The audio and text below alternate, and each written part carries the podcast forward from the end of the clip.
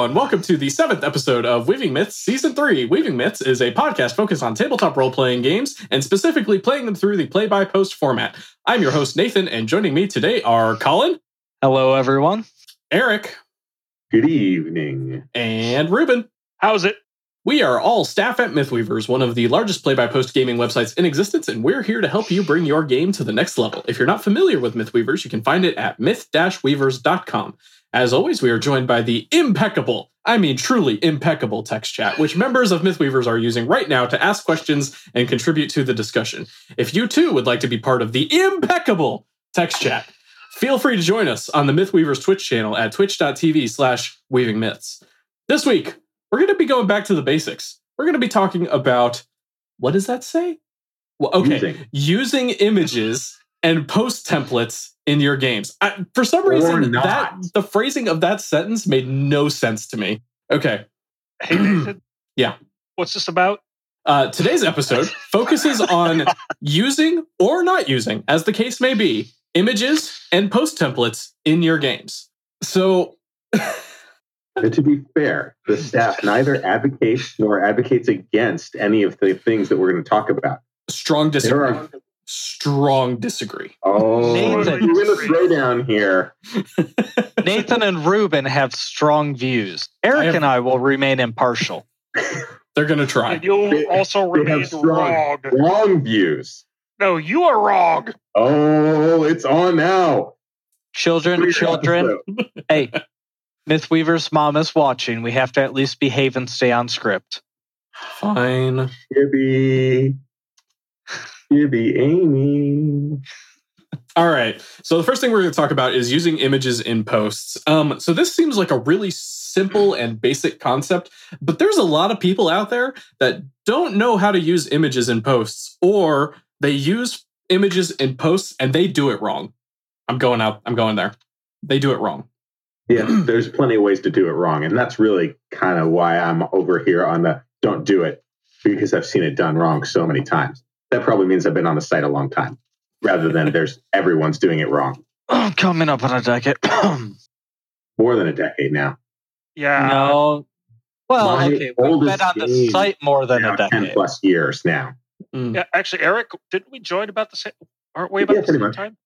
Yeah, my, my oldest game dates from September of 2008, which is not the oldest game on the server.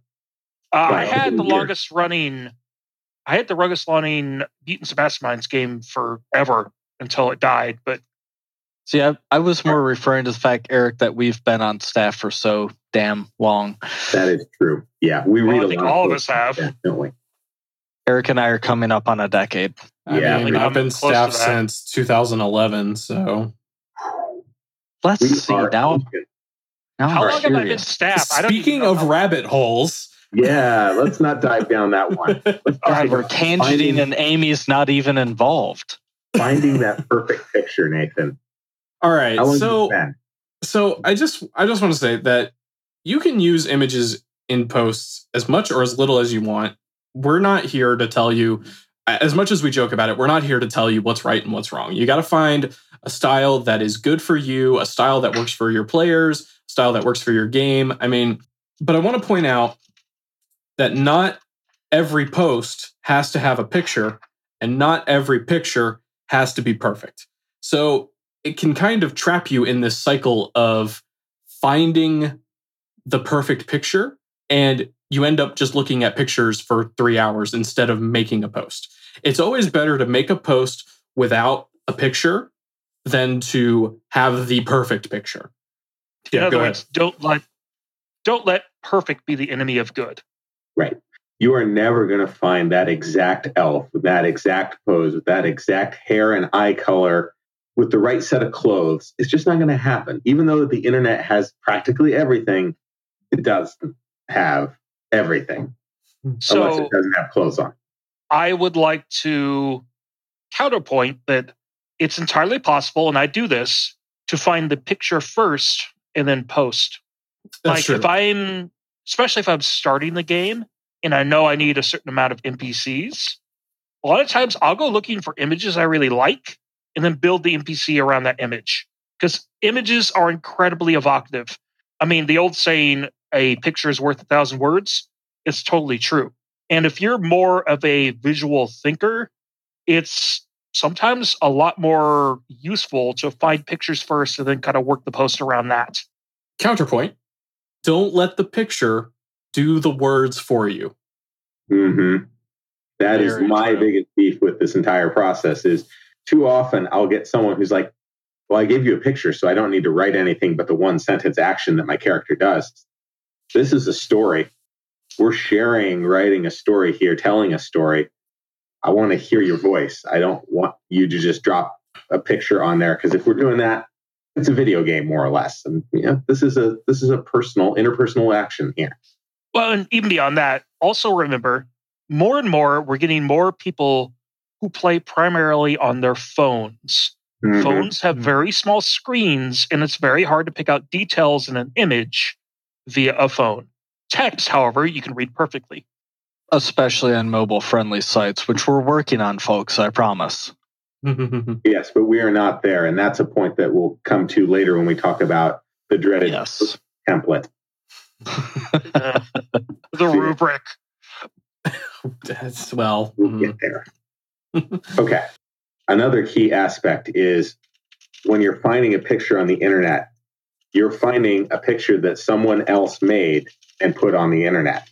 So that usually comes with at least some sort of attribution requirement, if not an outright copyright statement that you have to comply with. If you don't, Mhm. we will find you. You will get infracted. It's not okay to just take, say, a famous image by a famous artist who did D and D artwork back in the 1980s and screen capture it and post it on, you know, your personal page as your avatar for this character. It's not yours. You can't just take it. Yeah. And this cuts, uh, especially near and dear to me. Uh, I come down hard on this kind of stuff. And Nathan, if you want to throw it up, I just dropped a link you could use that shows an example of artist attribution. Mm. Um, can you put it in the Twitch chat by chance? Oh, so needy. Please. Screen share. There you go, buddy. Thank you. All right. Double your pleasure. Um. okay. So let me just do the, the switchy switcheroo. Switch the screen. So Call me Fate is gonna probably be cranky that I'm using her character for this. There we go. I mean, I think the important thing to here.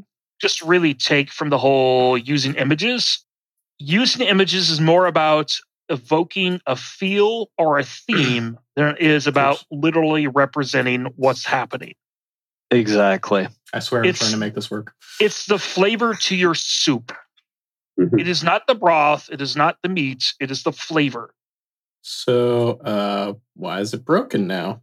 Why are you broken now? You can't do screen share, Nate. Well, no, Oh, he's screen sharing the. I'm trying. I swear. Why is it not working? All right, hang on, hang I'll on. get Discord Nitro. He said.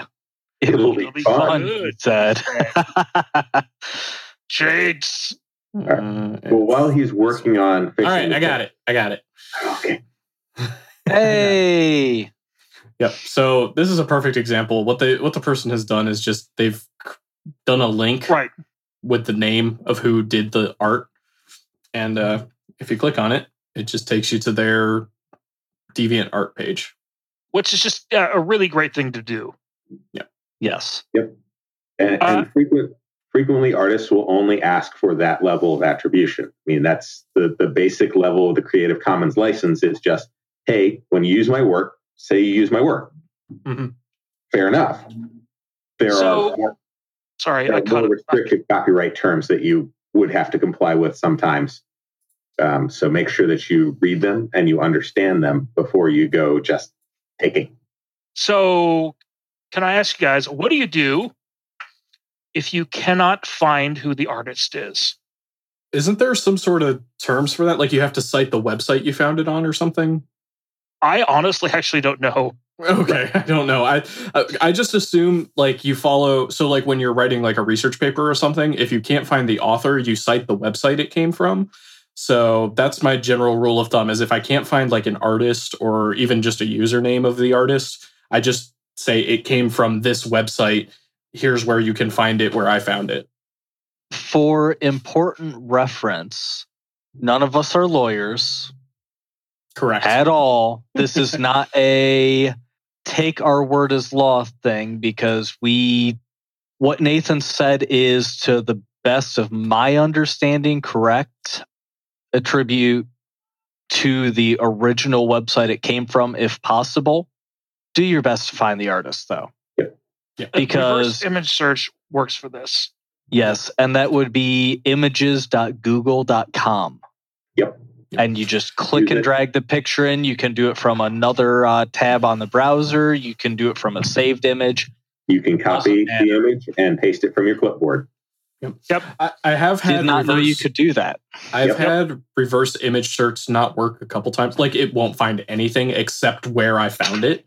I've had that happen a couple times, but at that point, it's just like, all right, this Right. is the website. I Usually found that happens if the image has been modified in some way, which Yep. I think we're going to talk about modifying images here in a little bit. But if you modify an image, even if it's just flipping the orientation, image search is not going to easily find it.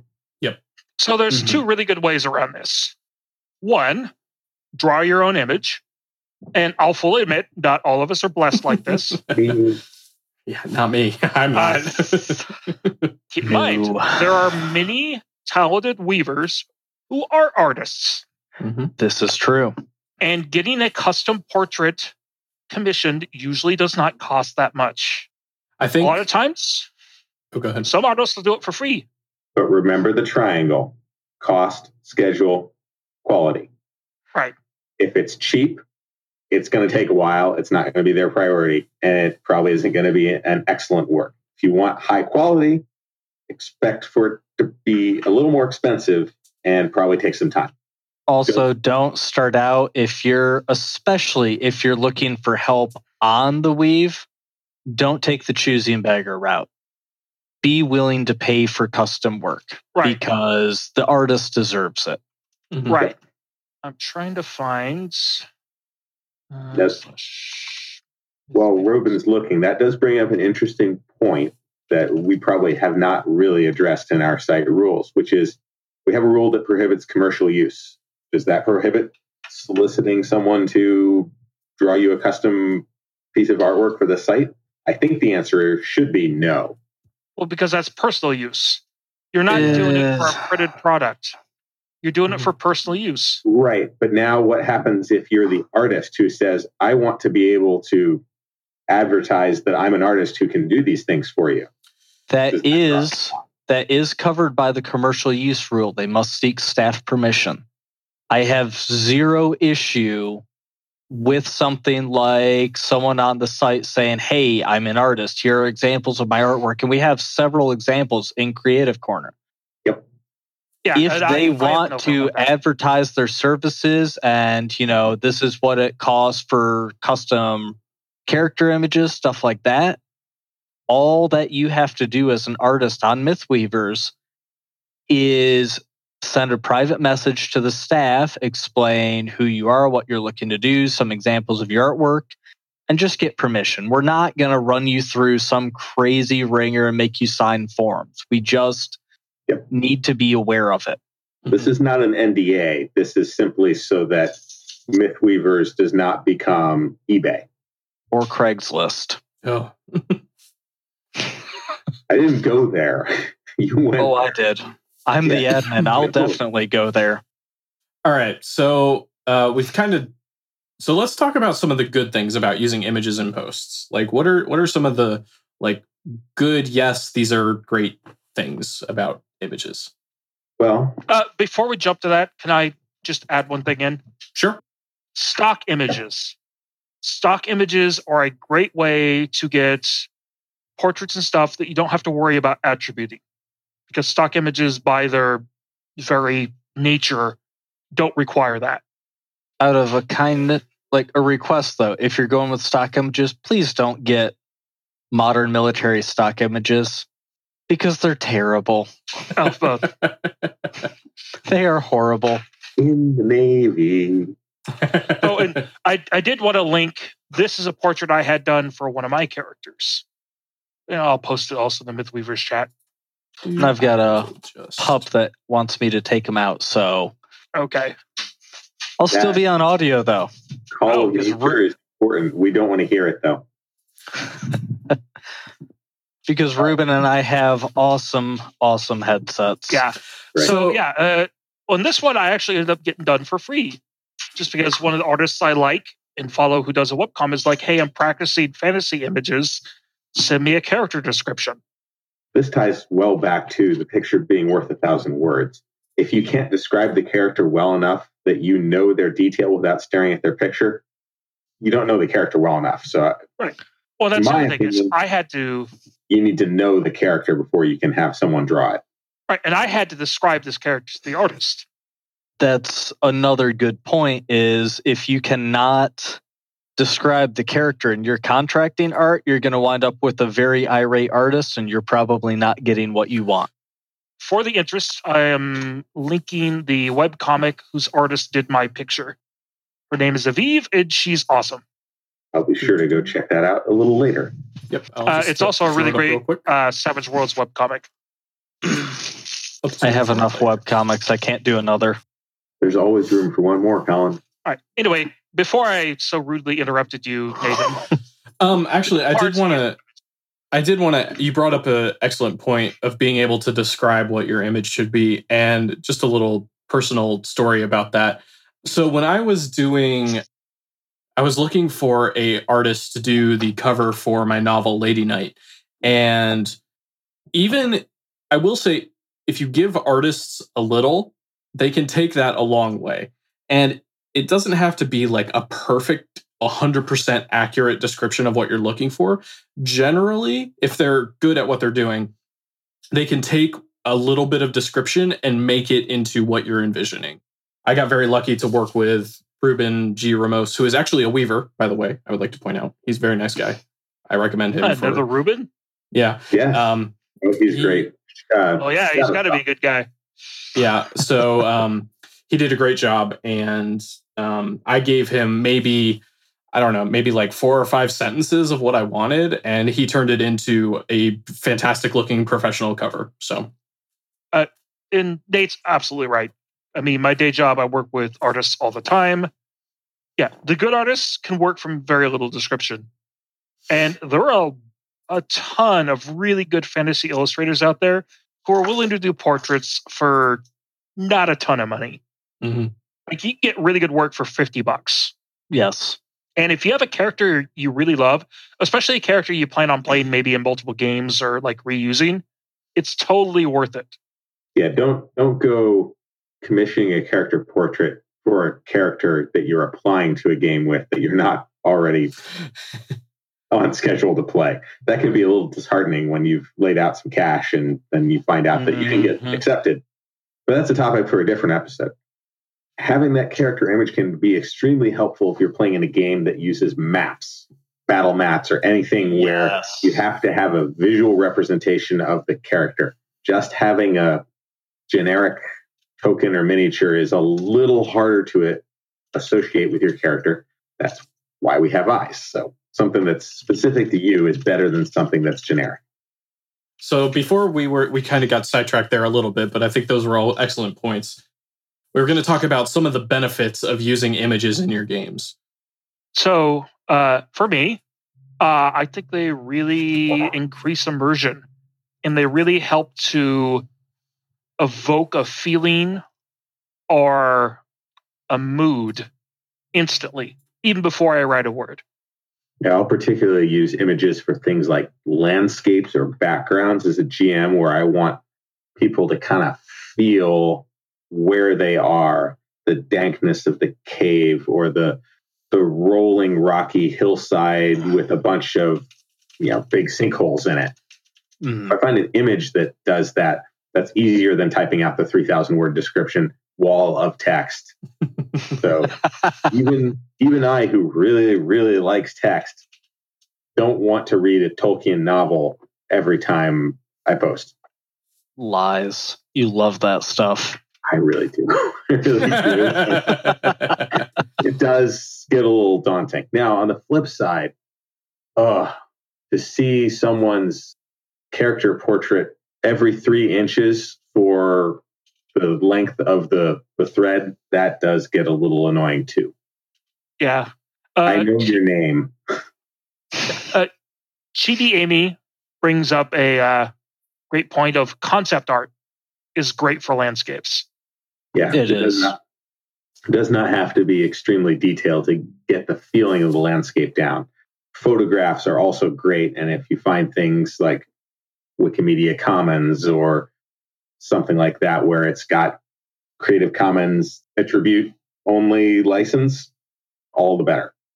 So, one place that I think images are, I don't know if there's actually an argument to be made against this, but I think there's one place that we can all agree that images really help a lot, and that is in your advertisements for your games. Visual marketing is hmm. one of the most powerful things as in terms of getting people interested in something. Um, a uh, Jesus, my ears just exploded. Um, thank you, Geekahedron, for following. Appreciate it. Um, if, if you are advertising, you have to get it across quickly. People Yeah, are not where- going to invest a lot of time in your advertisement if they can't parse it quickly. And that's where Um, images are super valuable.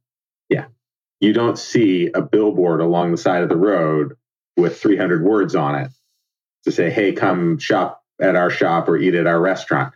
They show a picture of the food or the items or something that's going to draw your attention quickly and then give you just enough words to tell you where to get more. Oh, indeed. Yeah, I think that's Yeah, Geek, I, I feel you on the keeping track of characters and back and forth dialogue with pictures. My challenge is the amount of screen space that gets dedicated to them. And we'll talk about see. that here in a here in a second. because I have a way around that. Yeah, as I said, we're going to talk about that here in a second because one of the bad things is if the screen starts to get dominated with the images, it crowds out the text, and the text is kind of the, the meat to Reuben's soup. Mm, meat. Stop Um, encouraging the Reuben. No, encourage Oh, me. Reuben. Um, oh, uh, the other thing you can really use, uh, and we've kind of covered this before, but portraits can really inspire a lot of inspiration. Even if you actually ultimately don't end up using an image in your post or for your character or something, they can still really help you build that character from inception. Like if I want to build Grog, the goblin stomping barbarian, dwarf stomping. Dwarf stomping. no, no, this is my Grog. Dwarves are awesome. it's my not Grog. Is a, it's Grog. a Grog is a dwarf. Mm. who stomps goblins. Anyway, if I built him, it really helps me to kind of look for images of, you know, uh, goblin stomping dwarves, because that's going to kind of get me in the mood and maybe give me a couple of things I didn't think about. Like, oh, I, you see, I thought my grog used a sword, but no, this guy's using a really cool warhammer. I just think the warhammer is cooler. And it can also kind of give some of that inspiration to the the GM if you kind of share, hey, this is what inspired me when I made a character. What does it make you think about? And then you can open up a dialogue. Can't argue that. Dialogue's Hey. what it's all about. It's that thing we always say communication. Yeah, Yeah. we did it. Yeah. We brought it Excellent. back for the thousandth time. We got there. All right. So you find a great picture, but it's 1920 by 1280. Happens a lot. Yeah. Oh, and boy. people just So- take that image oh my God, and awesome. link it directly in their post Oh. and break my screen. Do I people have a really do that? resolution screen. Yes. Still can't Oh see my around. it. Nathan, the fact that you haven't encountered that shocks me. It happens. I am so Not- sorry. not- Not malevolent, but it happens. oh man, why would you do that? That's Yeah. just ah. Fortunately, Rodrigo has given us a really awesome image two tag. Yep. that will help you. Oh God, please use the image two tags. yes, it resizes the picture for you. And it resizes by width.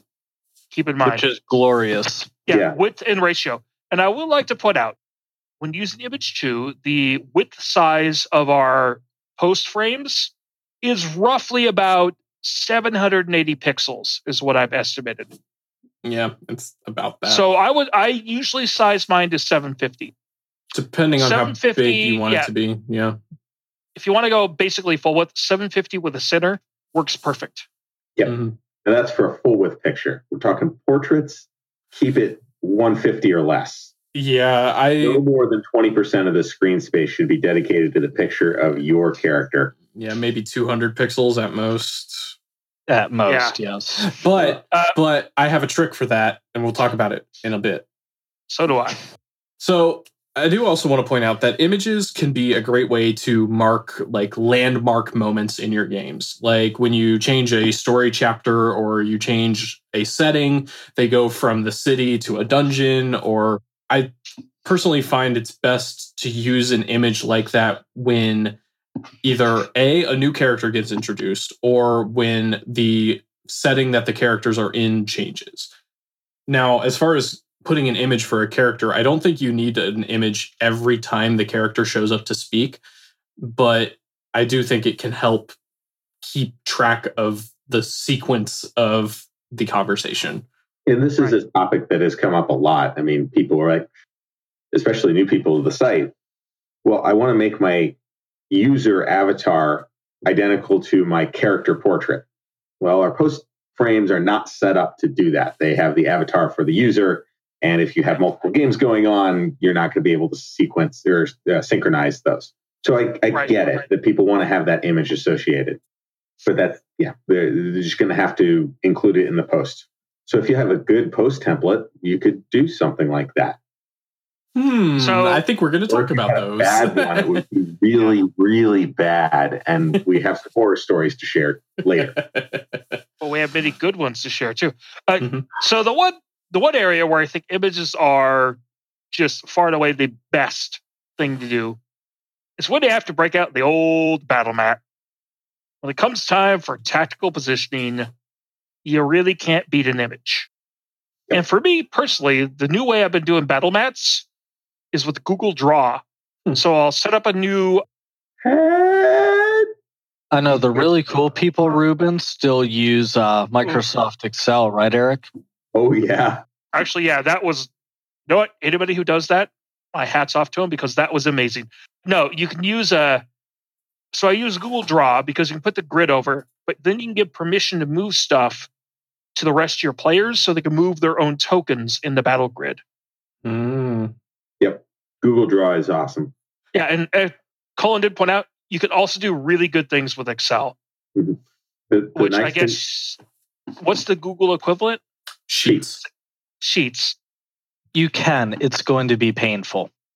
the nice unless thing you're really about good that, at it. the nice thing about that to me is that it's actually pretty easy for me to do the fog of war type thing of you having a can't see it. I have two copies of the map. One is the GM's copy, and the other one is the player's copy. When they go down a hallway, I copy the hallway, and they see the hallway. Right. When they open the door to a room, I copy the room, they see the room. I have to admit that was one of the most impressive things I've seen in a long while. For an example of this, watch the most, well, if you're Patrons. a patron, watch. if you're, if you're a, not a patron, you should sign up to be a patron. of the Weaving Myths Patreon, the patrons can see an example from the most recent Weaving Mythos tabletop in which Eric did a was it Excel Excel or was it Sheets? It was No, it was Excel. Excel. Excel based dungeon. It was Press the- impressive. Yeah, it impressed the pants off me. Keep pants on, Ruben. Keep them on. They're on. PG thirteen show. See? oh my god. It can't be unseen. All right, so you got an image. How do you? What software are you going to use? What's the best tool to use? For what? Manipulating your image. You got a raw image and you want to adjust it. Say, I just want the character's headshot to put it on the top of the post because please don't Photoshop. scale a full body Okay. image of your character down to 150 pixels. If you can pay for it, Photoshop. Photoshop. If you can't pay for it, Photoshop because it's the best. Uh, I will point out Photoshop Elements is free Okay. and will do cropping and resizing. Yep. But you can also use other free stuff like GIMP. or yes, you can paint.net. use it. Or Mhm. paint.net. Paint.net is actually another good free one. hmm Heck, I use the built-in Mac preview tool. It's got a pretty good image crop, resize, adjust. There's plenty of things out there that you can use, but cropping is an important aspect. Ruben will tell you all about this, I'm sure, but Oh yeah. just scale your whole character's picture down to the small size that you need for a post because then no one can read it. Right. No one can see Crop- any of the details. crop the proper size, and there are tons of free tools out there. I do recommend Photoshop Elements, even if you're free for the free option. Mhm. I Because mean, obviously, I'm horribly biased, but it will find the right ratios for you so that you don't have to think about your four by three or your 16 by nine Mhm. or whatever golden ratio you want to use for your portrait. uh, let's see, where are we at? You want to Uh, touch up Photoshop elements. Yep. So, Ruben, um, you might have some insight on this. Say you find an image online and you want to edit it, and like, say the color of the eyes is wrong, and you want to change it so that they're the correct color. At what point does it stop being the original person's work and become yours? Generally, you have to make much more significant changes than that. Mhm. Like uh, throwing a character on a background, still pretty nebulous. Frankly, if I'm ever in doubt, like if I don't think I've edited enough, I will post original image by, and then you can just do a modified. Yeah, Right. Chibi Amy has a good point. I would say changing 60% is probably about where it starts. Okay. The one exception is if you start with a stock image, any amount of change doesn't matter. And, And it's really sure- easy usually if like if you want to make an elf to start with a stock image and Mhm. elongate the ears. If you do take an existing image, make sure that if the copyright statement says No altering. no altering, comply. Don't alter someone else's image without their permission. Sorry, I guess I kind of jumped the gun on that question. That was that should have been the first thing we said is don't change it unless you have permission to change it. And then if you change it, how much do you have to change it? Sorry, I'm just putting on my first Sea Lord of moderation hat, and I don't want to see that. no, you're correct. It's You're just a bad day correct. for me and a worse day for you. I still love that title. Hmm. All right. So let us move on to post templates.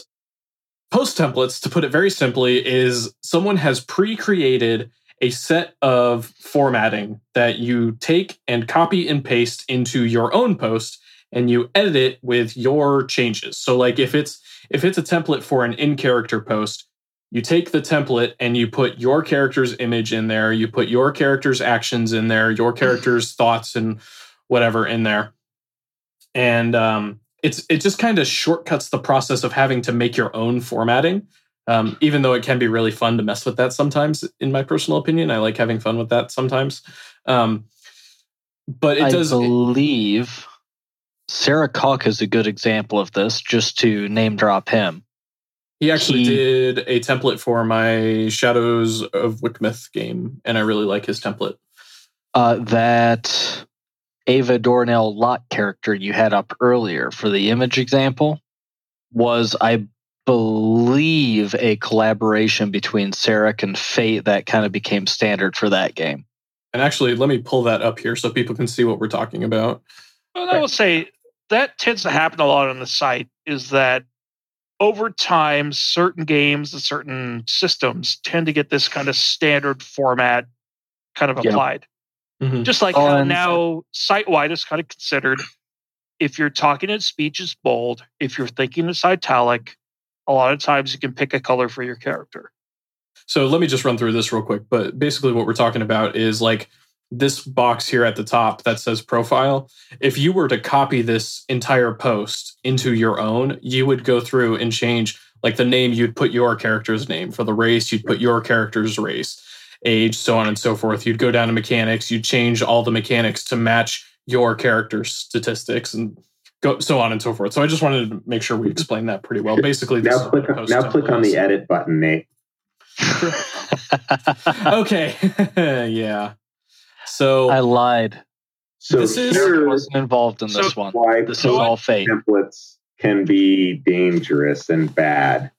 That's a lot of BB code. Unspeakable. No, we're not trying to torture the viewers. If we were torturing the viewers, we'd show them one of Fate's posts. Uh, so I post a link to one of my post templates that has kind of everything set out as a like actual example. So this is actually really cool, and I like to do this as well with with my templates. Is Ruben has add, added a straight cut and paste, just copy this, and then he's put in very specifically, put your sheet link here, uh, put your character name here. This is an example. These are your spells. Like he, he's very clearly marked where things need to go. Like this is where your portrait goes. So this is a well done template in that it tells you where to do things. If you were to just take this raw post and try and parse through this, I completely agree. This is a nightmare, and I do not recommend it. Um, I only I only recommend doing it if you have a very clearly marked "do this here, do this here" um, And- and- template. To me, this is the maximum of how complicated it should be. The challenge Depending on system. 5e is fairly crunchy, system, but yeah, regar- depending on system. system regardless, the challenge with a post template, especially the more complicated it gets, is there are certain tags that Ruben, sorry, that Rodrigo and the team have developed that are less forgiving to errors. You're doing this manually. All it takes is Oh, a missing closed bracket or to swap two tags so that they're not nested one inside the other, but instead they're crossed up at the beginning or the end, and it will completely blow up the entire layout of the uh, page as it's represented. So I don't think we have any ongoing examples of that, but it's very easy to just completely lose control of the thread. Ruben, you first. All right. So I point out once you've done it the first time in a post, quote your own post, delete the quote tags, then everything's fine, and just write your new post.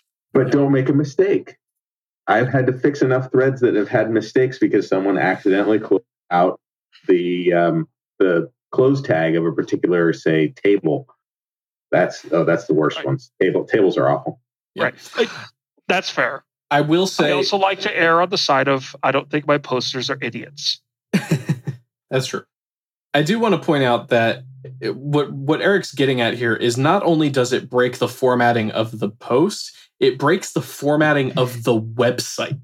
Like if you go to that web page, that Oh, web page true. is broken Mhm. until you fix the tags. So um and often that's what he's link- talking about the there. link to get to that post is also broken and not available. And so the only way to get there is with some help from the moderation team. That's true. Like, yeah, there's stuff that even I can't fix. Whisper spends hours tracking down and fixing these. He is amazing. Mhm. Please don't execute his efforts like that because he, he'd much rather be posting in my game where he's delinquent. Now, I do want wow, just dropping him like that. Got to get him up before you put him down. okay. I, do I don't wanna, think that's how that works. I do also want to point Sorry. out that what what we were looking at there is a character sheet template. It's not strict. That's not exactly what we're talking about, but a character sheet template can be very complicated if it's not done in such a way that it's easy to read or it's already filled out. However, with an actual post template, we're talking like in character post, like this is what my character does. Those generally tend to be much simpler. And uh, I'm going to pull up an example Yes. here. They should be. And Um, if they is- aren't, you should wonder why they're not. Yeah, so I don't need to see your stat block in every post. uh, disagree. Just don't. I disagree. Don't. Well- no. Spoiler tag your stat block. Exactly. If you're going to include your stat block, use spoiler tags. so open I'm gonna, bracket SB equals SB close bracket open bracket slash SB close bracket. So I'm gonna pull up a- way too hard in BB code.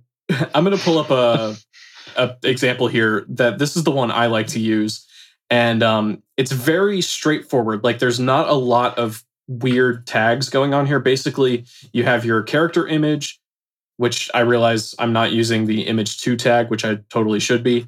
And then if you look at what it actually looks like, it's very nice and clean. You've got the character image, you've got the stat block, you've got the out of character stuff. And then inside the lines, you've got like the descriptive text, speech, and thoughts. And this is more what we're talking about when it comes to post templates because they're very, in general, they're very simple and they look very nice. So like this one's nice and Mhm. organized. It's got the character image on the left. It's got an area for the text and the image. This is one of the things we were actually going to talk about is this image, the way the formatting is done, it doesn't interfere with the layout of the text usually. So Usually. See that actually sounds How here. Yep. Good things happen. hello. Uh, see, I find that actually incredibly off-putting. My wife is awesome. Oh, that's the one you went for for awesome? I thought you were going to go for that one for awesome. There were multiple. oh, I guess I should put you on the stream here. I'm eating I well tonight. Eric, we knew we knew Merlana was awesome. Well, yeah, Yeah. pretty much. But I I just mean, to, yeah, given the her- choice between the two of you, we take her hands down. yeah, pretty much me too. So, yeah, Nate, I find yours, and that just goes to show, like, a lot of these are very personal preference. So, like, the one I share, the one I really like in my 5e games, Whatever, easy. to me, that's the post that when I'm writing up my GM posts and when I'm rolling attacks and stuff like that, I can very quickly look at that character's last post, see what I need to hit, how many hit points they have left, and everything important. That is my main goal in these post bits. I want to see who's posting, which is what the portrait is for, their name, and then the little tiny bits of like pertinent stuff. And it hmm. also contains stuff that's useful to the character. Because in 5e, hit points and like spell slots change so frequently, it's way easier to change it in this post bit than it is to go to the character sheet and change that and then reference back to that. This lets you track the things that change frequently. Yes, and as long as it doesn't take up my entire screen for e- each character, I'm cool with that. Well, and that's why I use a float right command. Mhm. I'm using float left for my image in mine. So yeah, that Yeah, one. I yeah, I really went back and forth on float right and float left. Ultimately, if you're going to use a like a post format, really put a lot of thought into it. It's obvious that the reason Nate and I like these so much is we put a lot of thought into them and they help us with the game. This is not a thing you do just because oh, I think it looks cool. This is a thing you do because this is useful. I was going to say, or there are cases where you have a system that does not have a Mythweaver sheet. And this happens especially with the more, Recent. well, more recently, especially because we have several smaller systems that have been up and coming on the site.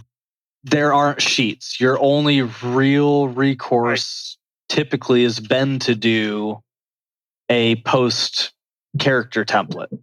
And I mean, even so, we've got examples. There's a Stars Without Number sheet on Mythweavers. There's not a revised edition sheet on Mythweavers. a lot of us who play Fate, because I coded the Fate sheet back when Fate was just Spirit of the Century, and it hasn't been updated since. Mm, it's, I uh, did a revision of it. It's not up to. It needs a couple tweaks, but it's it's better. I hope. Well, mine wasn't great, so I, I, I, I fail to see how you could have made it worse. But I think that's the difference. So, like, post template goes in every post. A post sheet doesn't. A post Mhm. sheet sits in your character thread. I will say the reason I like having a post template is because I'm a creature of habit and I don't memorize every character in every single one of my games. So having the stat block on hand when I am in the process of making a post um, is extremely helpful when I need to make sure that either A, I'm not doing something that will just immediately get blown out of the water by one of these characters, or I just need to very quickly reference and be like, okay, is this a feasible feasible like if I if it's a skill check, is this a feasible DC for the skill check based on the characters? And I need to very quickly reference their skills or something. Yeah, And I, I, and I like it to be in the same spot for every post so I know where it's at. I'm exactly there too. Except uh, for me, when I'm writing posts, I will write it in preview. And I like to be able to see the pertinent information of all my players without having to jump to different windows Mm-hmm. and having the stat blocks there. And I use a separate stat block post I like my players to use specifically for the stat block command. And we do have short codes for stat blocks. Yes. With compatible sheets. Yes. I thought That's also- a very that's no, that is a very important note. Some of your smaller systems that stat block code isn't going to work. There's no support. But Although if you, would- if you put code in the stat block section, that will still post, right? If there is a stat block section, yes. Okay. Mm-hmm. Because I don't have them use the actual sheet stat blocks that are auto generated. Yes, if I a have my sheet has a stat block section, yes. And I will say, I don't know of a sheet even for the tiniest kind of small community system in existence that doesn't have that stat block box. Yeah, I think that's on. I think that's standard to the template. That's pretty standard. So I'm mm. going to be honest. I've never used our stat block auto generate. I've never been happy with the ones we kick out. Depending on the system, it's okay, but that's about it. Ori, Ori was the one that did it all right. So All right. All of you who are sitting out there listening to the four of us banter here and thinking, oh God, Mythweaver sheets are bad and not getting any better. Rodrigo and David and Colin and myself and a couple others are working right now on, On improvements. to make it easier for us to build better, more consistent sheets for you. All of what you see right now is hand built HTML templates, which for those of us who are extreme code monkeys, we worked really hard on those Yes, we did. and it's really hard to make changes to them. And there's no mechanism for standardization whatsoever. Mhm. So it was really up to each individual developer's personal taste, skill, and effort level to see what you get out of it. I taught Yeah. myself to code for those. Yeah, Yeah, you guys got my hack coding on like Fate and Savage Worlds and Cortex and no, it wasn't even Cortex at the time. It was Serenity. I'd like to toss out. I mean, so Eric's simplifying a little bit. It's HTML, CSS, and if you want to get fancy with AutoCalc, JavaScript. Yeah. Mhm. It's the sheets are a nightmare um, for the non-coders, which I'm not a programmer. I have Yep. zero desire to do such. I do the community side of things. I can understand most of what I read. I have zero desire to learn to do it. So the stuff Eric mentioned that's being worked on is going to change things drastically. We just can't talk about how drastically and fancy things and stuff yet because secret projects. Eh, Bottom line, a lot of us put a lot of work into these and they work. A lot of them work very well. And we do recognize that there's plenty of things that we can do better, and we're actively working to do that. Yes. Right. All right. I'm going to rope everybody back in. Let's get back to post templates. Okay. Um, Tangents. So we've we've talked about some of the benefits of post templates. Um, so Eric, I know you're not a fan of them, and Colin, I know you really don't care one way or the other. Pretty So- things. Pretty things. I play a lot of small systems, so for me, post templates are what are normal. All right, I just So what make are sure to some of get the Sarek involved in all those games. so what are some of the negatives of using post templates? We talked about mobile a little bit, but here I'll talk about it a little more. When you start heavily formatting things, Mythweavers is not designed as a mobile friendly site. Most of its layout is still at least a decade old at this point and designed around people looking at it on at least a laptop screen where you've got plenty of space Also being worked on. also being worked on. But what we've got right now is a situation where people are viewing a desktop site on a, mo- a lot of mobile devices. There's not a lot of screen space. Things that we take for granted on a desktop or a laptop, like mouse over, are not really well supported in the mobile environment. yeah, okay, you can put your finger on it and you can you can touch it and pop it open but how do you close it? Well, that doesn't work so well. You got to go like touch on some other pop up element to, Mhm. to open that instead. So that the one that you just touched is not in your way. It's not mobile friendly. So try and avoid the less mobile friendly features in your templates. The OOC tag, avoid. Spoiler tabs work well. Spoilers work much better. Yes, spoilers Um, are excellent for that sort of thing. Right. Dice tags are better than roll tags for the same reason. Oh, I much prefer dice tags. Um, Roll tags. And so when you do dice tags, then put them in a spoiler block at the end of your post in your post template. And okay, now I'm starting to feel better about post templates. The pro- my main beef with post templates, I'm Nothing against the visual people. Wow, I'm getting delivery here. This is great. Better have Hi, Merlana. the ability to do anything afforded by a relatively complex BB code programming language should not be taken as license to do anything. Do things simple like Ruben and Nate have showed you, and it will work well. And everyone will say, Gosh, this looks really nice. We should copy it.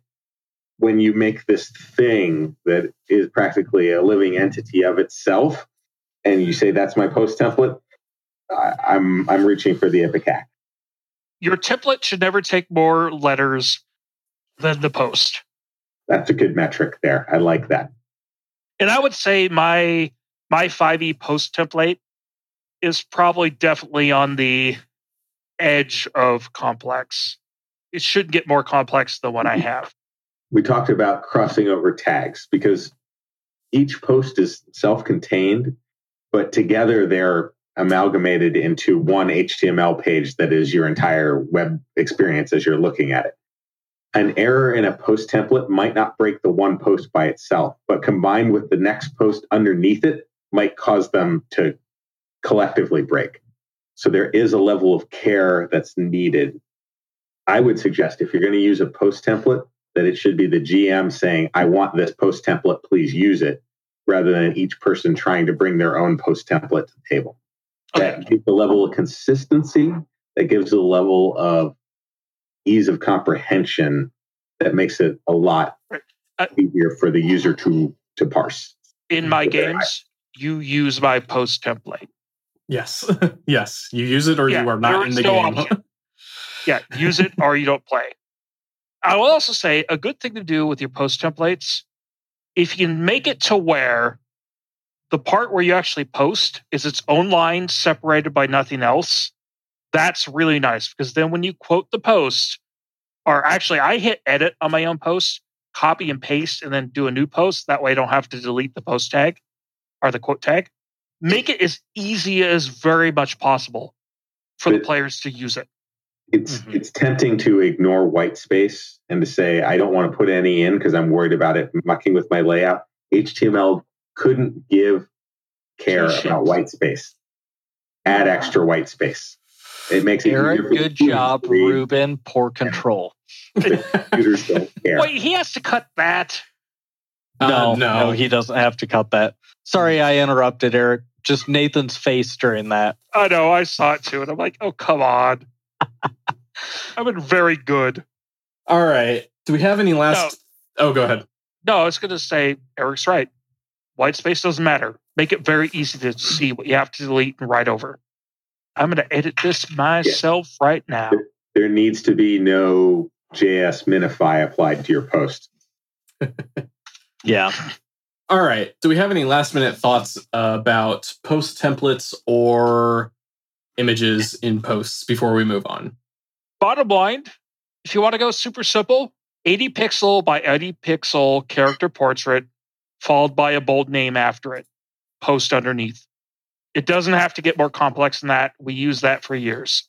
Use wanna get- simple You want to get super fancy? Put a float right around it. use simple post templates, and I promise that I won't hate it. You make it complicated, and I'll find ways to pick other characters for my games. Hey, uh, Nate, do we want to post our sheet templates too? I don't have any sheet templates, but I Okay, see so you've got one in here. Yeah, I've got a sheet template I would just like to share. Um, I'm going to pull it up on screen real quick so we can look at it. So you get to see my beautiful hand drawn art. Oh boy. So this is an example of just what you can do with like the really advanced formatting. This is a 5e sheet just because uh, our 5e sheet we have on the site is great. I use it. This is a fancier one and it's just all done with tables and field sets and some hand created images. I really like this, and I might use it for my next 5e game. Yeah. Uh, so the original formatting for this, I adapted from the user Watford. B. Watford, yes. Mm, Watford.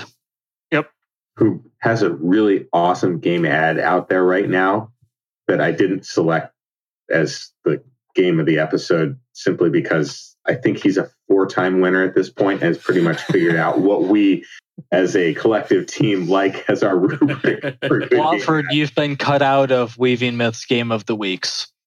Yep. You've been put to the Hall of Fame. yes. Yeah. Uh, and I found this just ends up being a really nice sort of template for 5e games.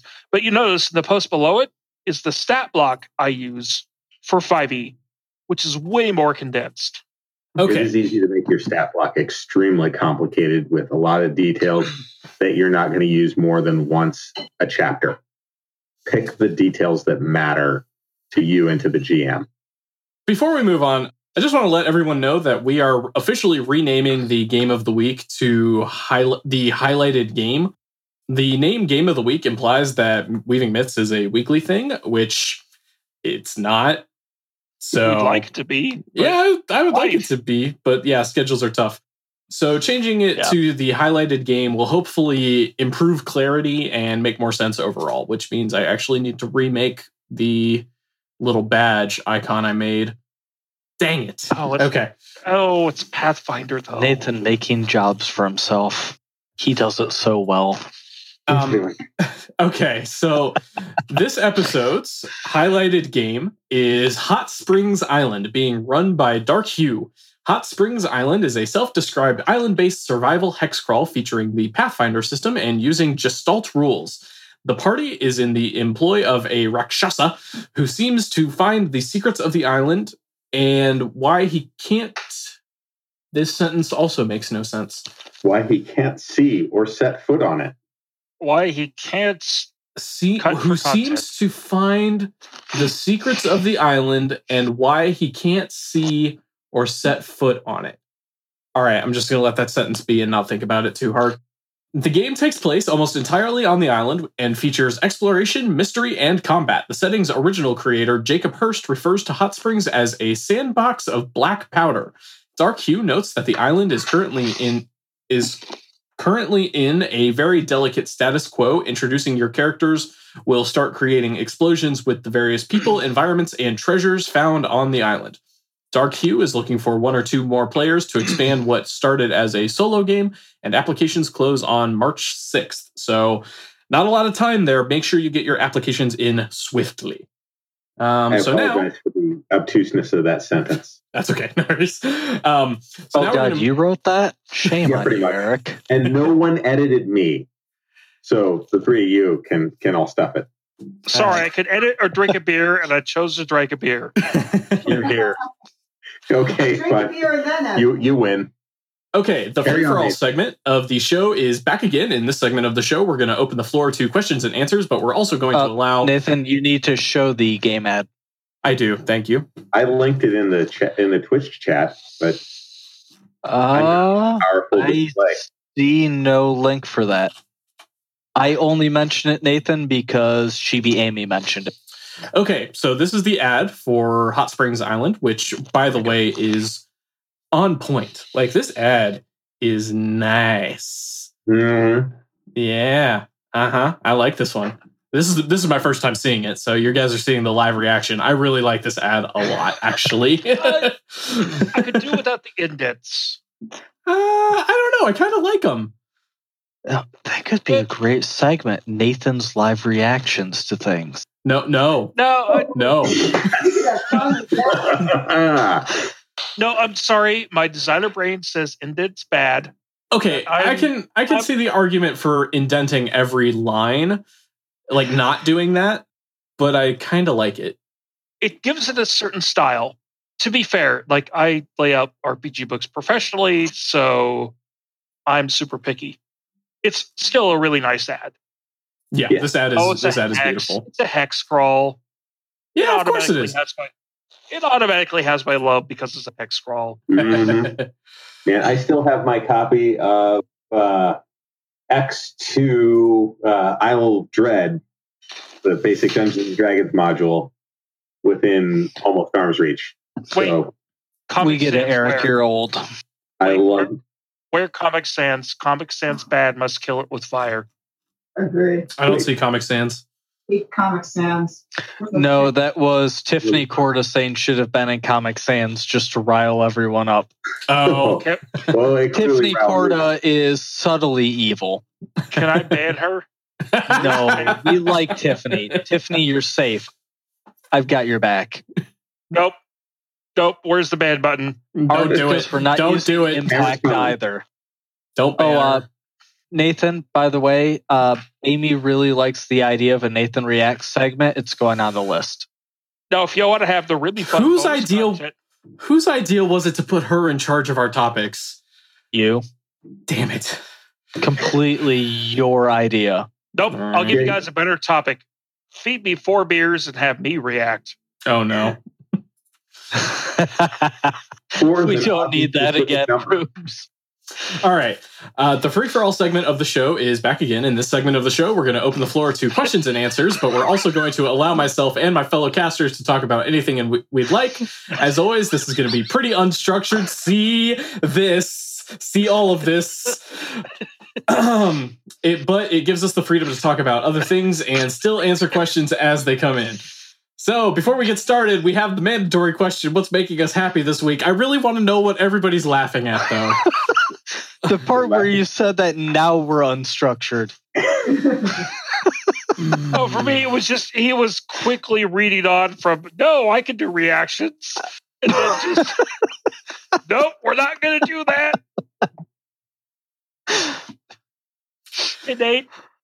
Hey, what's Ruben. happy this week? Uh, you know, I actually just got back from a mini vacation. I requested a couple days off to go to a concert in Baltimore, and uh, I got back yesterday evening.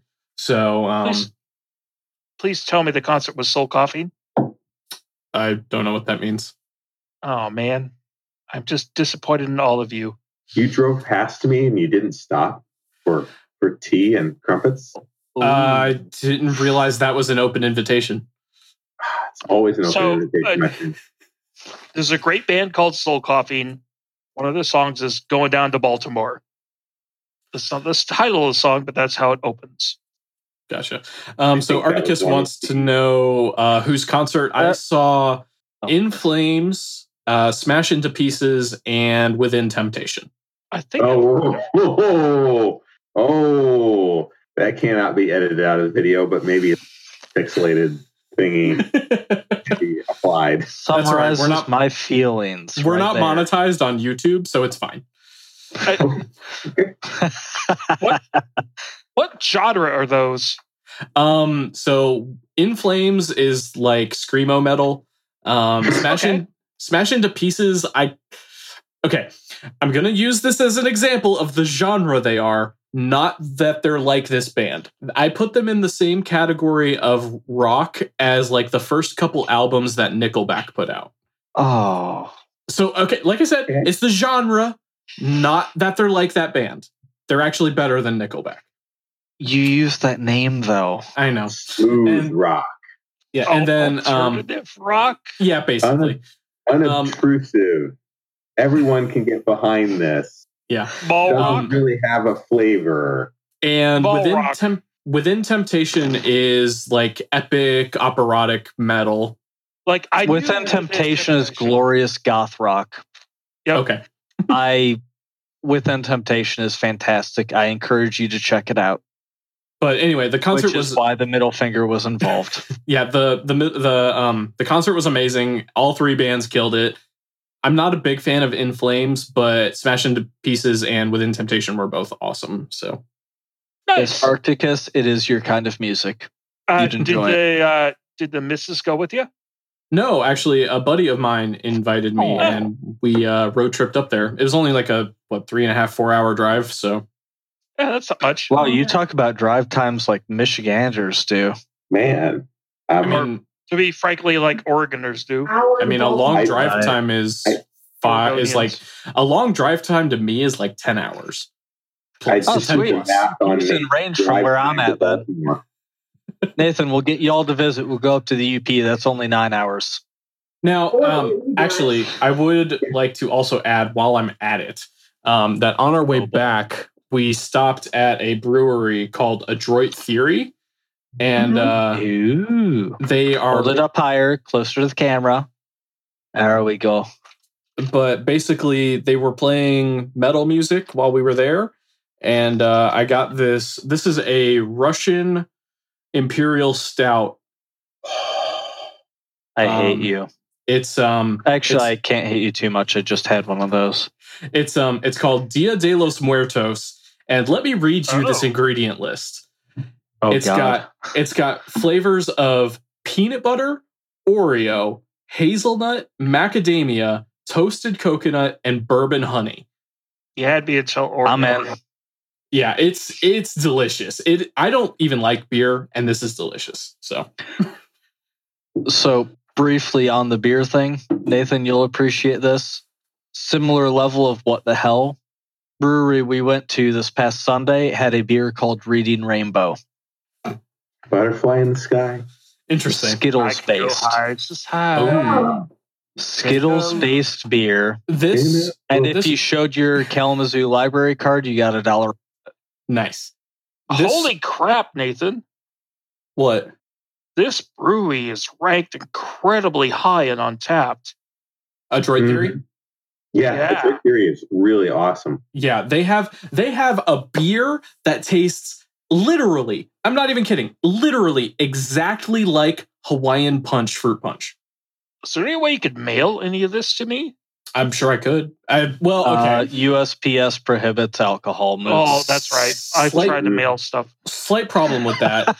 they are about a three hour drive from me. So it would have to be a pretty substantial order for me to drive up there and get a bunch. and have a way to move it. Or. Yeah, that too. He's driving to Baltimore from from where he lives, which I'm not going to state online. We're not doxing. Well, I, I know Thank it, but that's that's not the well. Yeah, I guess it's how it's on gone. on the way enough. you Yeah, know. so it was like an hour and a half from Baltimore to where Adroit Theory is. And Holy then, cow, That's Nathan! I'm not measuring your drive speed. Wow. I drive the speed limit, thank you. an, an hour and a half from there to Baltimore is about right. Yeah, it's just getting See, from well, there to there back. to where he lives. Yeah, so Uh, from there to home was three hours on the dot. That I can almost believe. Okay, carry on. So anyway, that that's what's making me happy this week. I got a delicious beer and came back from vacation. So why didn't he invite us to the brewery? I don't care about him stopping here. Why weren't we having? Merlanda, stop twisting the knife. He already feels bad. all right. Good. Next time I come out that direction, we're going to Adroit Theory. We'll meet you there. Sounds I was good. 15 minutes away before I came home. I- but kids. Mail. So we know what's making Nate happy. Happy. What is making Ruben happy? So I got a couple things. First of all, last weekend was our semi-annual gamer weekend, which is when my buddies and I we all gather and we do basically a convention for just a bunch of us. We gather in my buddy's basement, and for three days we game. So like Friday night we did Magic at my place, and we played Magic Gathering all night long, and it was great. And then Saturday I ran a 16-hour dungeon. Huh. Yeah. Wow. Yeah. Well, it was not always a dungeon. There was a bunch of stuff. But uh, if you check my Instagram, which I am linking, Already linked. that's some of the images of the maps I did. So my buddy Paul has all the Dwarven Forge. And I mean all the Dwarven Forge. Bloody hell. It was a 16 hour gauntlet of D&D. And it was just a ton of fun. They went up against a shipwreck golem with were sharks and then like caverns. And I did an entire maze. It was Mhm. like a three foot by four foot maze. They had to navigate in real combat time. It was uncovered, it was covered up until they like revealed passages.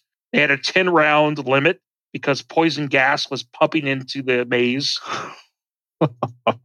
And then finally, it ended up in this huge city that we built up with a keep in the middle. Yeah, this is uh, this is definitely the gaming before you had kids. And some of our players do have kids. This is the one weekend where people get babysitters and we nerd out. So yeah, that was a ton of fun. It was great to run. I had eight players. wow. It's a good That's group. right. I ran a 5e game with eight players. It was epic. And also, I finally got to watch uh, Spider Man Into the Spider Verse. Oh, dude, it's fantastic, right? It's amazing, and Still I'm haven't so seen sad it. I did not see it in the theater. Oh, I I got to see it in theater because local comic book store had a thing, and my buddy was going, so I went. Jem just got to see it last night. Last night, I think, and I Uh, mean, yeah. she came away going, "Oh my god, that was incredible!" Right? Uh, As a designer, I just have that much more respect for that movie. I'm a huge Spider Man fan. Spider Man was one of my favorite superheroes. It's best movie of 2018. Yeah, I'd agree with that actually. It was the best review I think I saw on it is it was an example of how to do a comic book style movie. Mhm. Yep. Not necessarily like I mean, you've got the Marvel cinematic universe. That's its own thing, but this Mhm. was like how to do a comic book movie animated with the right feel it was brilliant. Everything from the animation to the story, it was brilliantly done. Yeah, it, amazing movie. I loved Black Panther. Also, one of my Black favorite. Panther was fantastic. Mhm. It was better than Black Panther. Yeah. And I loved Spider Man Homecoming. Fantastic movie. It was better than that. I oh, I think, think Homecoming was honestly, I think yet. Into the Oh wait, Spider Homecoming- Verse. Sorry, never mind. Shut up. Into the Spider Verse, I think beats all other movies I saw this year. Yeah. Not not just Marvel, just in general. And there were some good movies this year. I mean, I don't remember the last time I watched a movie and I smiled for two hours. Yeah. Like, smiled so hard, my face hurt when the movie was done. Good I just- Anyway, Laughed a lot. If you guys like look at my Instagram, there's pictures of a lot of my D and D stuff. There's also pictures of soccer and and your furnace, apparently. oh, Yes. that's my dad's shower room. I thought it was interesting. Fair All enough. Oh, right. It's Yeah, This that's, was a if mark of how good Spider Verse was. They made Spider Ham work. Yeah. Yeah. And I don't like Spider Ham. They made it work and you actually enjoyed the character's presence. And he worked with Spider Noir. And that. This needs to be more than eight and a half percent. okay. Yeah. Uh, Colin, what's making you happy this week? I just finished my second week of my new day job and it's fantastic. Oh, good.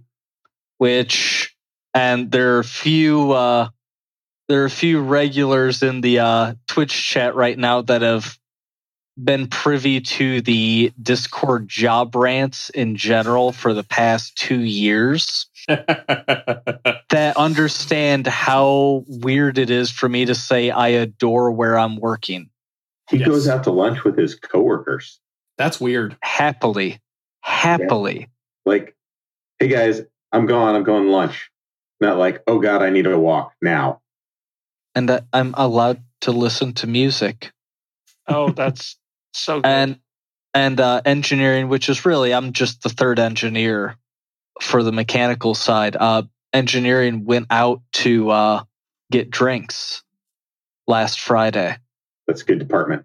and my boss picked up the tab. That's better department. that's a it's- good department. It's really weird for me because I spent the first two years of engineering and design pretty much getting smacked down for having a what if we did it differently thought. So, yeah, being somewhere where that's encouraged and listened to and I'm actually learning, that's a wonderful job to have. I'm thrilled. Yep. I'm so happy for you, man. Excellent. Nice. I'm not sure what point Amy's uh, what refers to, but Probably was the uh, picking up the tab. Man, that really does make me happy. I'm so happy you found a good place. And I will say, Arcticus, your bosses don't do that because you're still in the army, dude. Oh, They're not allowed to do that. That would be inappropriate. My bosses didn't do that in the Navy. Eric, well, Eric was one of the bosses, kind of. So he's one of those jerks. One, uh, when you're in an organization where Eric- Still is. your officer Eric, Eric was an officer. among a bunch of junior officers, wait, did you guys serve together? That's true. And All the right, so bosses and the bosses. This is an important distinction. Um, Eric was a junior officer, which really meant the enlisted had to wipe his butt for him and tie his shoes because otherwise he'd trip and fall. Oh, so he wasn't an enlisted officer. Our our our command had this many enlisted folks. We had to wipe our own butts, Colin, and salute with the other hand. I knew that was coming. All right, Eric, what's making you happy this week? Oh man, we have been working on a series of house projects for October. six months now. We started with getting ready to go do some window installations in our living and dining room, like cutting new holes in the wall window installations. They're finally going to do it next week. No, not next Yay. week, week after next. Two weeks from now.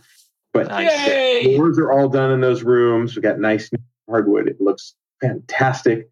And uh, my grandfather gave me his baby grand piano, Mm. and it is showing up on Tuesday. So I'll have place to go put that and keys to actually play. I'm looking forward to it.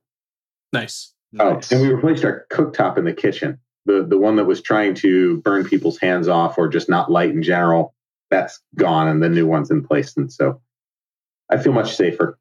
Excellent. Gas or electric? Gas. I Nice. prefer gas infinitely. The, the the previous one had a burner that was recalcitrant, which was unfortunately the main burner, and then one that was over exuberant, where if you tried to turn it on, it would literally Whoosh. whoosh and try and light your fingers on fire. No, not your Sounds fingers. It was, it, it was depilatory. Uh, yeah, I mean, if you if you didn't want any of the ha- finger hair on the backs of your fingers, I have hobbit hands, so um, it, it did a good job keeping the hair under control. Nice. Nice.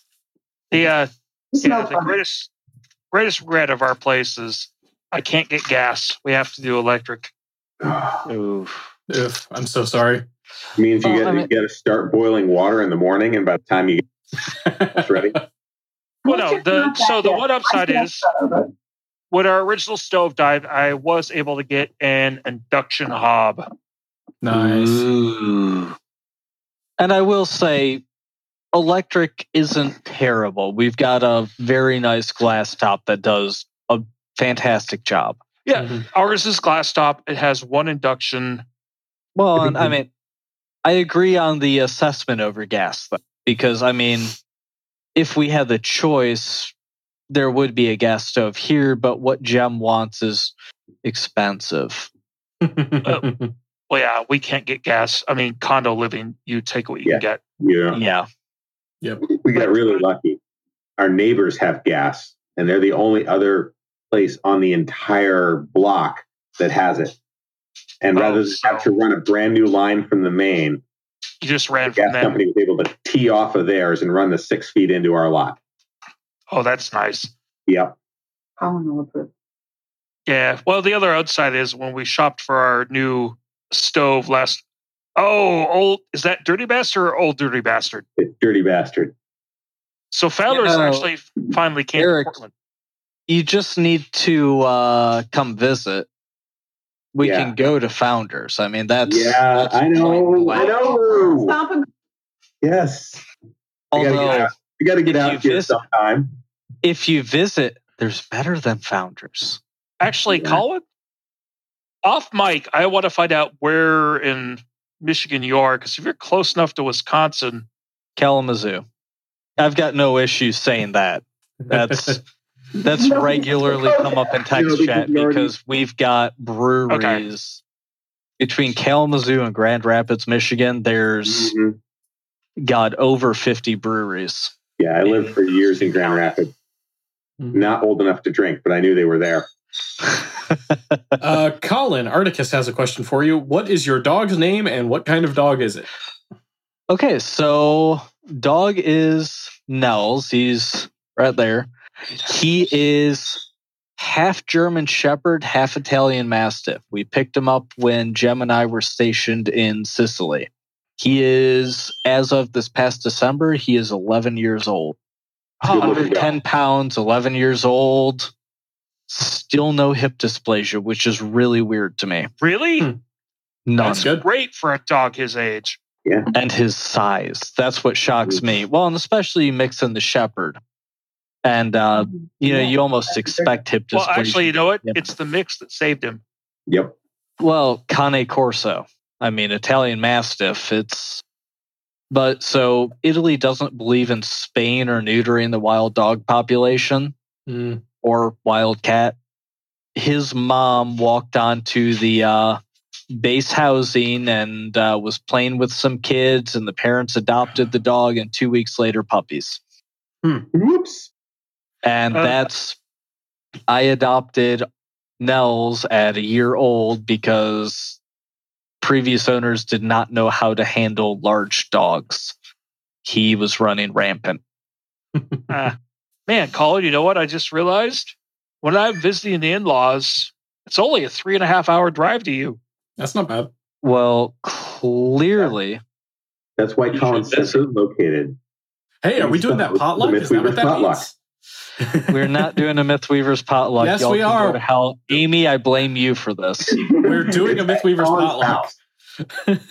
and we know it's in Kalamazoo. How big a place can that really be? Yeah, I mean, we can probably drive up and down all the streets in Kalamazoo till we find you. It's not that big. A B C D E H. I got a gal. She lives in Kalamazoo. I will say my favorite thing is everyone from out of state going, that can't be a real place. And, oh, it's real. yeah, It exists. I promise you. there's some. It's actually it's a small city. It really is. I think that's the more shocking thing is everyone goes, "Oh, so it's like a tiny little one stoplight." No, it's a small city. yeah, it's pretty So, pretty modest. Man. Ooh. The better have you, are so wife. awesome that it's just we can't even talk about how awesome they are. That was a beer delivery. You Um, didn't, you didn't even call nice. for that beer delivery. It just happened. Oh, oh, dogfish. That's out here. Dogfish Head. Nice. Dogfish. That's our local, Ish. yeah, local ish. Well, there's a bit, Detroit's closer. they have a couple. Well, if we wanted to Well, go to the well, brewery, but they have a couple pub. that are local to us.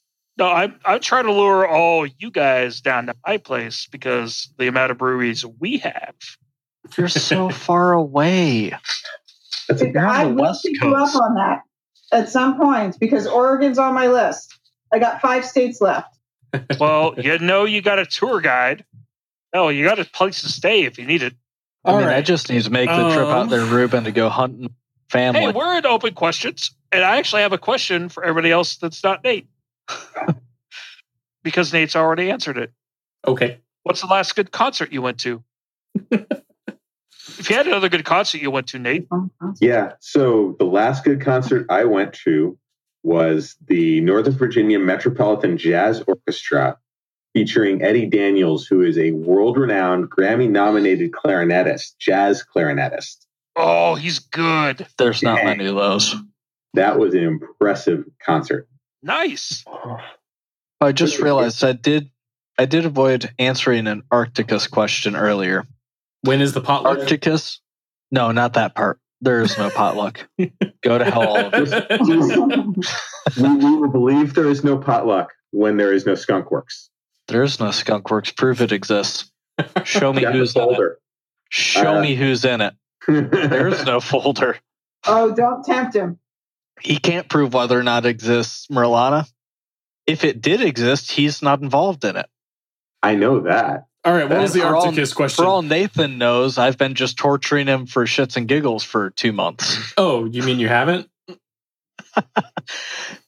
Um, no, the Arcticus question uh, about the beard. Beard oil is important when you grow a long beard. Yes. When you get out of the army, hit me up. We can discuss this. But uh, Sam's Natural, great Right. website. That's the URL too. They make a wonderful soap, actually, shampoo soap, oatmeal body scrub soap, and then they do some really good beard oils. Uh, yeah, you want a good, you want it like a good beard soap, but you also want a good beard oil. you need a beard oil unless you want to look like the uh especially because i've got semi curly hair on the facial hair at least good beard oil is important i also just picked up some uh, it's, uh honest amish extra Ooh. strength beard balm I was using a different company. I used Honest Amish in the past, was using a different company, but Liberty, it looks like, is no longer on Amazon, which I think doesn't bode well for a company that did a lot of sales Oh, on. Amazon. That reminds me, Colin. I got a bottle I got to mail you. I've had it I'm stashed that. Away. There's a local company we have that does uh, beard oils. They use local timber, like shavings, as the scent. Ooh. Yeah, I just picked up the two I picked up are vetiver and lumberjack, which is cedar and pine blended. Yeah, mine's Peter. Douglas fir. See, what I do is I just I take my razor and I go and I go. That's- And Hey, all yeah. what, every hair- other month? Every other month you do that? Actually, it's every couple of days. Oh, oh my god! Every couple. I hate you. Oh, hey Mine- Ruben. mine will Look, grow I need to open. fine. I need to open that beer again. problem. Where's that bottle opener, buddy? Nathan Oh. says, "Oh, so much." All right. All right, I'm cutting us off there. We're we're done with the free for all. We're moving on. Uh, my understanding is Oh, July July seventeenth is the date. All right, July That is seventeenth, not Fifth an Weavers potluck. unspeakable. I know where you live. I will. All right. Don't make me hunt you down. Okay, a quick update on the status of the first Mythweaver story crafting contest. We received Yes. 10 entries, each a short story focused on the enigmatic, enigmatic holiday called the Day of Bones. Our crack team of judges, which that's a bit bold, are pouring over. That's also a bit bold. Each submission looking for the best of the breed. Breed. That's an interesting choice of words and we expect to announce the winners by March 16th. The grand prize is a hardcover copy of the World of Farland RPG book, a signed copy of Night and Silence by, I'm going to butcher this name, Seanan McGuire, and a signed copy of Brief Cases by Jim Butcher. Runners up will be getting a 25 gift $25 gift card to DriveThruRPG. Personally, if it was me, I'd want the gift card, but that's just me. so I've read all of the stories and um none of them were bad so none of them were bad um there were definitely standout candidates and I I had at least an okay time reading all of them I was impressed by the diversity that really no one tackled the story in even remotely the exact same way. there was a pretty wide net. I still need to finish reading them. I've been avoiding reading the other judges' notes because I don't want to uh, taint my perception. There were standard fantasy, there were modern entries, there were one that I uh, I can recall fairly readily was a kind of Central slash South American Mhm. kind of. I'm looking forward to it. Historical. Yeah, Nice. and and by the way, I put that deadline out there so that you can't take for. Damn it. I mean, totally high priority will not be delaying at all. So Nathan has read them all. I've read them all. Dalphinus, who is a published author and our professional mentor for this contest, has read them all and provided scathing reviews. In fact, her, her review document says so. she didn't like any of them for the record She doesn't like the competition. Eh. No, she's just a honest and fair judge. That is true. and and she in fact offered, and I'll put this off the record because I'm not going to put her up to it, but she said that she would actually provide professional feedback on them to any of the authors who wanted it. Oh, no, you can put her out there for that because Okay. she put that in a Mythweaver's thread. Okay, so that's actually out there then. Or was that a Mythweaver's thread or the Discord? It's in She said it in a public forum. Throw her out there. Yeah. Okay. So She'll forgive me to eventually. Provide professional feedback, which, if you are an aspiring writer, is invaluable stuff. She's out there. She's published. She's made bestseller lists on Amazon for some of her ebooks. She's good. Take her advice. Mhm. She's also very good people. You should definitely take her advice. Yes. Mostly. She likes to do evil things like take a selfie with Basil Bottle Top and then mail that photo to certain people that couldn't make it to Gen Con. Nope. She's she's good people. She is my you friend. make She's good Gen people. Con is your problem and not hers. She's the one that chose to take that picture with Basil and send it to me to make sure I knew what I was meant. Ah, yeah, Yes. Gen Con. I like it. Sickness, crowds. She also slipped me that uh, book we helped with Eric okay. on the sly. hmm We we got to mention. I consider that to be good enough. I didn't know she was sending it till it showed up at the side business address. All right. I'd like to take just a moment to remind everyone that this episode of Weaving Myths is made possible by our Patreon. For those of you that don't know, Patreon is a method for content creators to gain income through the support of those who consume the content. Our Patreon offers a multitude of ways to support the show, and you'll get awesome rewards. Reward update still pending. Yeah, still pending. Translation Nathan is slow. Yep. Our pay uh so you'll get awesome rewards for signing up under any of the tiers. Contributions start at as little as $1 per month. So it doesn't take much at all to show your support. You can find our Patreon at patreon.com slash mythweavers. All contributions to the Patreon go to paying for online hosting of the show and supporting Mythweavers, the site we're honored to be part to be a part of. The story crafting contest, the gift cards specifically were provided by the generous support of our patrons. So that contest, the prizes wouldn't be nearly as good if our patrons were not nearly so generous as they are, um, and we're incredibly thankful for them. One last thing I should note: uh, Weaving Myths is, always has been, and will always continue to be free. And signing up for the Patreon is never required. Full episodes are always uploaded to SoundCloud and or YouTube within two days of the episode being recorded, and all normal episodes will always be available for download or streaming free of charge. And now for our shout outs. We've got John D, Amanda C, Michael B, hashtag blame Chimmy, Claire F, Amy G, and Christopher M. So thank you everyone so much for joining us today. It's been a blast, and we appreciate all of the comments and questions from the text chat as always. I'm Nathan. I've been joined by the magnificent Ruben, Yo, Eric, So long, and thanks for all the games. and Colin. Fun as always, folks. Thanks for listening, and keep on weaving those myths.